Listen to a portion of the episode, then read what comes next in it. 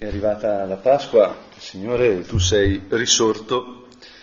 E, e noi ci eravamo preparati per 40 giorni in Quaresima. E poi abbiamo vissuto il trido pasquale, il giovedì, il venerdì, poi la veglia oppure la domenica di Pasqua. E adesso tutto questo è passato. Mm, abbiamo mangiato l'uovo di Pasqua con la cioccolata, la colomba, avremo cucinato, festeggiato in famiglia e adesso tutto questo è passato. E, e allora appunto mh, questo momento, questo tempo dopo Pasqua è un tempo quasi più importante della preparazione.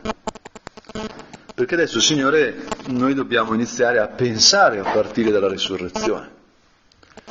Dobbiamo iniziare a guardare le nostre vite, a guardare le nostre fragilità, a guardare le nostre speranze, le nostre paure, a partire dalla verità, dal fatto che tu sei risorto.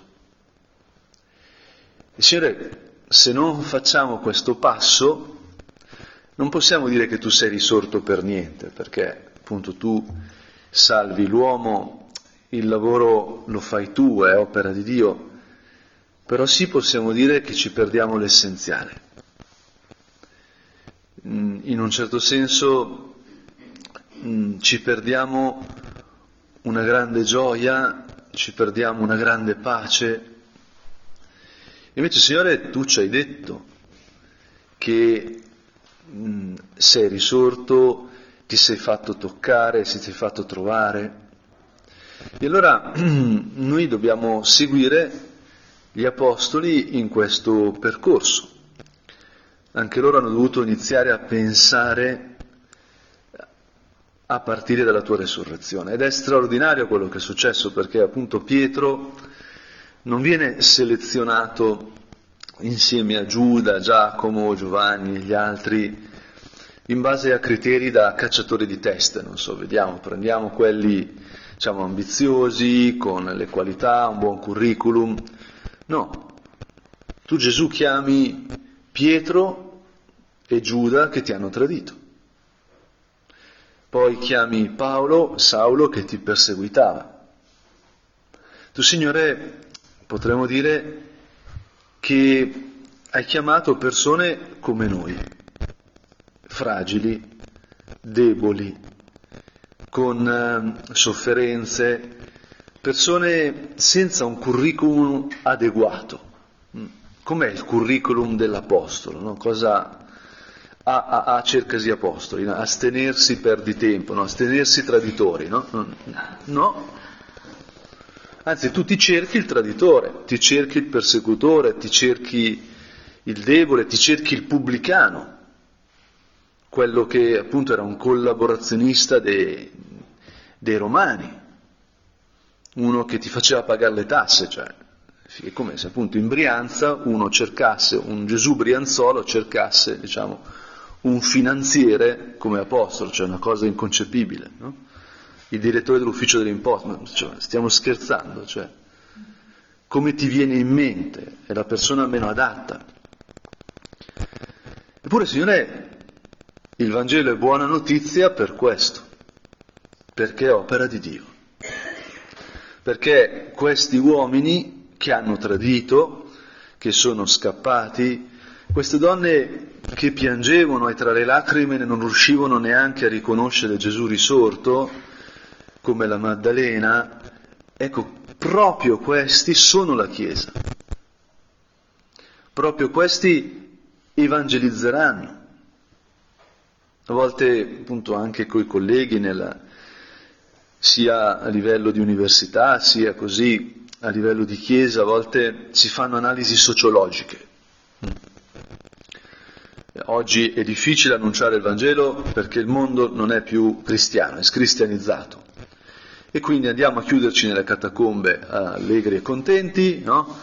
Perché mm, la sociologia ci impedisce di annunciare il Vangelo, come se i primi cristiani si fossero trovati in un mondo fatato, no? Dove tutti dicono ah che bello, Gesù, ma che gioia che è arrivato Gesù, no? Cioè a Roma C'erano i centurioni, c'erano diciamo, le lotte al, dei, così, con le belve mh, negli stadi, al Colosseo, cioè c'era la schiavitù, uno basta che legge qualcosa diciamo, sull'impero romano e si rende conto che la situazione prima di Cristo era terribile, terribile. E Signore, tu entri in questo mondo e attraverso persone fragili, persone piene di problemi, cambi questo mondo. Perché la verità, Signore, è che siamo tutti fragili, che siamo tutti pieni di problemi, pieni di paure e anche pieni di speranze, pieni di sogni, pieni di desideri, desideri bellissimi, che non osiamo seguire proprio per le nostre debolezze, le nostre fragilità. Pensiamo che le nostre fragilità siano impedimento alla realizzazione di quel desiderio. Perché in fondo ogni uomo, essendo stato creato a immagine e somiglianza tua, Signore, vuole l'infinito, cerca te, cerca un amore che non ha limiti, cerca un amore più forte della morte. Ieri, nella messa appunto per la Domenica della Misericordia, abbiamo ripetuto il suo amore per sempre. È il Salmo 117. Il suo amore è per sempre. Dica a Israele il suo amore per sempre, dica alla casa di Aaron il suo amore per sempre, dicano quelli che temono il Signore il suo amore per sempre. È come se di fronte a questa frase Israele si stupisse, si stupisse. Non sanno fare altro che ripetere questa frase, il suo amore per sempre. Il Signore, la risurrezione è proprio l'esperienza di questo. Il tuo amore non viene fermato dalla morte. Il tuo amore non viene fermato dalla mia fragilità, dai miei peccati, dalle mie cadute, dal mio non essere all'altezza, non essere adatto, non essere competente. Cosa ci può rendere competenti preparati per essere esseri umani. Un uomo, una donna autentico, cosa deve fare per essere tale? A che scuola bisogna andare? Quali skills, soft o hard che si voglia, bisogna sviluppare? Quali università, quali master bisogna fare? Mm, sono stato appunto a Pasqua con la mia famiglia, con mia madre e ho potuto parlare con mia cuginetta, che è sempre stata un po' sinistrosa, diciamo così, diciamo molto eh, sensibile ai temi sociali, eccetera, eccetera, diciamo non in modo, come posso dire, sovversivo. Infatti una volta le dissi, era, era più piccolina, era adolescente, dissi, ma come tu vai da McDonald's? Dicendo, ma questa è una multinazionale, no? E lei mi disse, ma sai, Giulio, non si può non essere capitalisti nel consumismo, no? quindi capì che non mi dovevo preoccupare di derive eversive. No? Adesso tutto è confermato dal fatto che hai deciso di fare un master che è proprio prodotto del migliore capitalismo italiano, quindi ti sei proprio venduta l'anima, no? E lei mi ha guardato dicendo, sai, te l'ho già spiegato prima, no? Nel consumismo non possiamo, io diciamo, mi sono tranquillizzato, no? Però pensavo, appunto, quale master dobbiamo fare per essere esseri umani felici, realizzati? Quali corsi dobbiamo seguire? Il Signore, l'unico modo per diventare noi stessi è aprirci ad un dono. Noi non possiamo prepararci, non possiamo realizzare così dei percorsi formativi che ci permettono di realizzare quello che desideriamo, cioè di trovare un amore che è per sempre. Perché un amore per sempre può essere solo un dono, sempre in generale l'amore può essere solo un dono. Ma noi dubitiamo dell'amore, noi dubitiamo di noi stessi. E allora abbiamo bisogno della tua resurrezione. Come si usa la resurrezione? Cosa ce ne facciamo del fatto che tu sei risorto, Signore? È successa la cosa più inimmaginabile. È successo qualcosa di fronte al quale, non so, il Big Bang non è nulla. È successo una cosa che è il senso di tutto ciò che esiste, di tutto ciò che è esistito, di tutto ciò che esisterà. E noi abbiamo questo terribile potere di ignorarlo e continuare a vivere prigionieri delle nostre paure, dei nostri giudizi su noi stessi. Cosa vuol dire per chi sono io il fatto che tu Gesù sei risorto? Di più, che sei risorto dopo essere morto in croce per me. Chi sono io se per accogliermi come figlio il prodigo che torno alla casa del padre, il padre stesso ha permesso che suo figlio venisse crocifisso, venisse flagellato. Quel vestito che mi viene rimesso addosso, il vestito di festa, è la tunica di Cristo. Signore, ma allora io chi sono? La cosa bella del figlio prodigo è che tornando scopre chi è. Proprio tornando, battendosi il petto, tornando, mostrando a suo padre il suo insuccesso, quindi il suo non essere adatto a fare il manager, sostanzialmente, no? gli ha dato i soldi e si è, si è giocato tutto, quindi chi affiderebbe il patrimonio a uno che si è bruciato la parte che gli hai dato? Invece l'amore di Dio è per sempre, il tuo amore è per sempre perché noi diventiamo noi stessi ricevendo questo amore. Noi siamo stati creati dal tuo amore, Signore. E se uno legge la Bibbia è straordinario come costantemente Dio ama e il popolo di Israele, la famiglia, le famiglie dei patriarchi, i diversi protagonisti, ma anche i più, i più alti, i più in apparenza spirituali, un, un Davide per esempio, no? che canta inni al Signore, cadono, peccano, dubitano, rimangono in, impigliati nelle loro paure, nei loro pensieri imperfetti. E tu cosa fai? E tu continui ad amare, e tu continui a sceglierli, fino appunto all'estremo di entrare nella morte per noi e uscire risorto. Poi, Signore, noi in questo tempo dobbiamo chiedere fede nella risurrezione. Dobbiamo chiedere, come diceva San José Maria, di essere capaci di trarre conseguenze operative da questa verità che Cristo è risorto. Cosa vuol dire per me cosa vuol dire nella mia vita, cosa vuol dire in questo lunedì che ho vissuto che Cristo è risorto per me. Se l'amore è più forte della morte, se l'amore di Dio è per sempre, questo cosa significa per il mio domani, per chi sono io? E questo è il cammino che hanno fatto gli Apostoli, che anche la liturgia ci, ci fa fare in questi, in questi giorni abbiamo ripercorso le apparizioni, per esempio alla Maddalena, un, un passo del Vangelo dolcissimo, dolcissimo, dove si vede appunto che l'amore di questa donna è più forte della morte, non perché lei è più forte della morte, ma perché l'amore di Dio che lei cerca è più forte della morte.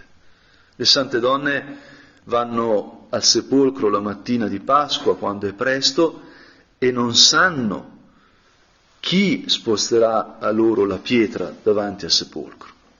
Il Vangelo lo dice esplicitamente, ma si mettono in cammino lo stesso, ci vanno lo stesso, perché l'amore non fa conti, l'amore non si mette a valutare, ma vediamo se sono all'altezza. Eh? Facciamo prima uno stop in palestra, facciamo un po' di workout eh? e se diciamo, riusciamo a sollevare i pesi sufficienti andiamo al sepolcro. No, loro amano Gesù e vanno al sepolcro senza sapere come faranno e la pietra non c'è più. la pietra è già stata rimossa. Il Signore questa esperienza noi la dobbiamo vivere adesso, nel tempo di Pasqua, dobbiamo immergerci in questa verità. Dobbiamo imparare da Maria, dai santi, dagli apostoli, a pensarci a partire da, questo, da questa esperienza delle sante donne, da questa esperienza di Tommaso, degli altri apostoli. Ieri leggevamo nella prima lettura, sono proprio all'inizio degli Atti, al secondo capitolo, quelli che erano stati battezzati erano perseveranti nell'insegnamento degli apostoli, nella comunione, nello spezzare del pane e nelle preghiere. Erano tutti insieme, felici e contenti, pregavano insieme, celebravano l'Eucaristia insieme e c'era unità in questa chiesa nascente piccolina, piccolina, una chiesa fatta da pochi pescatori che hanno tradito, un pubblicano, probabilmente uno zelota, c'era, non è che c'erano, diciamo, grandi luminari, mm, non c'era la creme della Gerusalemme del tempo, c'erano uomini ricchi anche, c'erano uomini influenti e c'erano poveri, ma erano tutti pochi e tutti insieme, uniti da questo amore che è per sempre, questo amore di Dio che è più forte della morte. Ma questa unità era frutto di un cammino, frutto di un percorso al quale noi siamo chiamati, Signore. Noi siamo qui davanti a te, tu sei sull'altare per noi, sei qui, siamo a pochi metri dal risorto. Per noi, ecco, il risorto non è un ricordo, ma è realtà presente. E allora ci può aiutare leggere questo primo finale del Vangelo di Giovanni, dove si narra come la sera di quel giorno, il primo della settimana, appunto la domenica, mentre erano chiuse le porte del luogo dove si trovavano i discepoli per timore dei giudei, venne Gesù e stette in mezzo a loro e disse pace a voi. E cosa ci dice il risorto? Cosa ci viene a dire? Ve l'avevo detto? Screanzati? Eh? Guardate cosa ho fatto. Hm? ammiratemi. No, pace a voi. La pace scenda su di voi, la mia pace. Perché come facciamo ad avere pace se siamo preda della paura? Se abbiamo incertezze su noi stessi, sul nostro valore? Come possiamo avere pace se le nostre relazioni, le relazioni con chi amiamo, sono minacciate costantemente dalla morte. Come facciamo ad avere pace se non c'è il tuo amore, Signore, che è per sempre, perché è più forte della morte? Non c'è altra possibilità. E allora ecco che Gesù entra nei nostri cuori chiusi. Ho il cuore in un pugno, non so se avete mai usato questa espressione che per me è molto, molto visiva, proprio descrive bene quello che a volte ho provato, avere il cuore in un pugno, il cuore stretto stretto, chiuso chiuso. No? E gli apostoli sono così, il loro Gesù è stato sconfitto, sembrava, speravamo, dicono i discepoli di Emmaus, sembrava il Messia che li avrebbe liberati dai Romani, invece ecco tu Gesù li hai liberati dalla morte li hai liberati da ben altro, dal timore. E lo fai entrando nel luogo chiuso, entrando nelle paure. Signore, vieni nelle mie paure. Signore, entra nel mio cuore che è imprigionato da giudizi, da timori, da incertezze. Tu sei più forte di qualsiasi cosa temo che mi possa fare male, compreso la morte, compresa la morte di chi amo, compreso la malattia, tu sei veramente risorto. e sei qui per me, come ti sei fatto presente lì. Questo oratorio, questa cappella, qui a Prati, è il cenacolo. Ce n'è solo uno di cenacolo, che è dove è Gesù, dove è risorto. E noi siamo gli apostoli, siamo i discepoli. E loro erano timorosi e per timore erano chiusi dentro con le porte sprangate.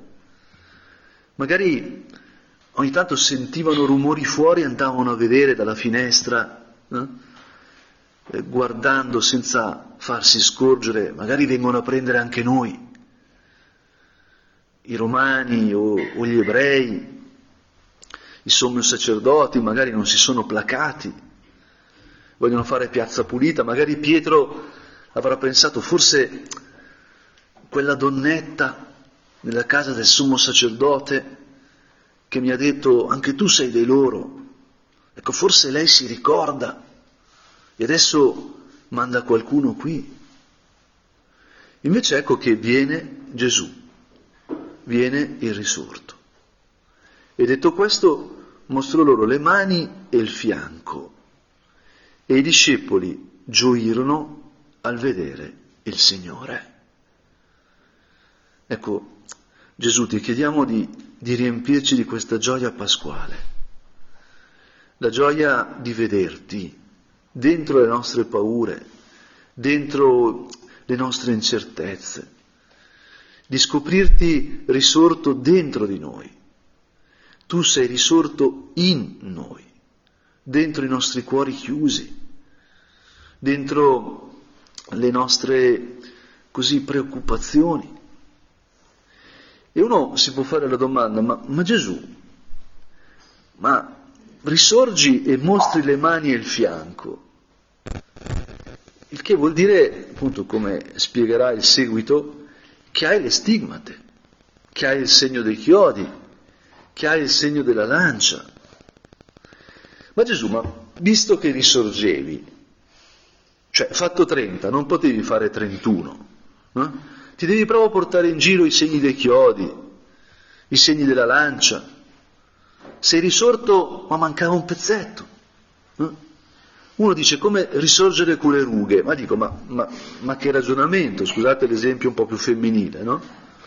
Ma risorto con la ricrescita, eh, si vede dal parrucchiere, ma, ma Gesù, ma come ti viene in mente?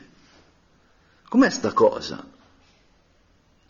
Invece, Signore, ecco che le tue piaghe, quelle ferite che tu hai nelle mani, sono le nostre ferite, che pur essendo ferite mortali, adesso sono abbracciate dalla vita e anzi di più, diventano il segno di riconoscimento del risorto. Noi capiamo che il risorto è veramente risorto perché porta le ferite del crocifisso. E quindi le nostre paure cambieranno segno. In questo tempo pasquale, alla luce del fatto che tu sei risorto, Signore, se appoggiamo la nostra vita alla verità che il tuo amore è per sempre, che il tuo amore è più forte della morte, allora le paure non è che scompariranno all'improvviso. No, guarda quello come va in montagna, mazza, oh, proprio va su deciso, non ha paura di fronte al burrone, guarda come scala. No, sai, quello è cristiano. I cristiani non hanno paura perché Gesù è risorto, gli ha tolto la paura. Guarda, non avere paura può essere una grande condanna. Noi dobbiamo avere paura delle cose giuste. Aver paura di correre troppo in macchina, di andare troppo veloce, è una paura giusta aver paura di fare male a una persona amata, una paura giusta. Ma tu, Signore, ci hai liberato dalle paure sbagliate, la paura di, non, di, di essere noi stessi, la paura di non andare bene, di non essere amati. Ma questa paura l'hai tolta abbracciandoci, abbracciandoci. Tu Dio sei vita, sei amore, sei essere. E allora come potevi unirti a noi che invece abbiamo i buchi, noi che abbiamo il vuoto dentro, noi che pecchiamo, noi che sappiamo allontanarci dalla vita, come, come potevi fare se non abbracciandoci? Un bambino a catechismo una volta ha detto la croce è un grande abbraccio. Ecco, la croce è un abbraccio onnipotente. Tu Gesù hai preso la morte e l'hai abbracciata, hai preso il sabato santo, questo giorno nel sepolcro, questo giorno quando sembra tutto finito, sembra che le cose sono andate male e l'hai abbracciato di vita. Così come queste piaghe adesso ci dicono che anche se abbiamo paura, anche se abbiamo incertezze, ecco che queste paure, queste incertezze, queste fragilità, questi limiti, Gesù li ha abbracciati. L'amore cambia senso a tutto questo. E Gesù mm, invia loro lo Spirito Santo. Pace a voi, come il Padre ha mandato me, anch'io mando voi, questi che l'hanno tradito, che erano paurosi, lui li manda ad annunciare che lui è risorto e a cambiare il mondo. L'imperatore, dopo 300 anni, meno di 300 anni, l'imperatore diventerà cristiano. È impressionante. E, e sono stati dei pescatori, sono stati dei traditori, sono stati dei poraci.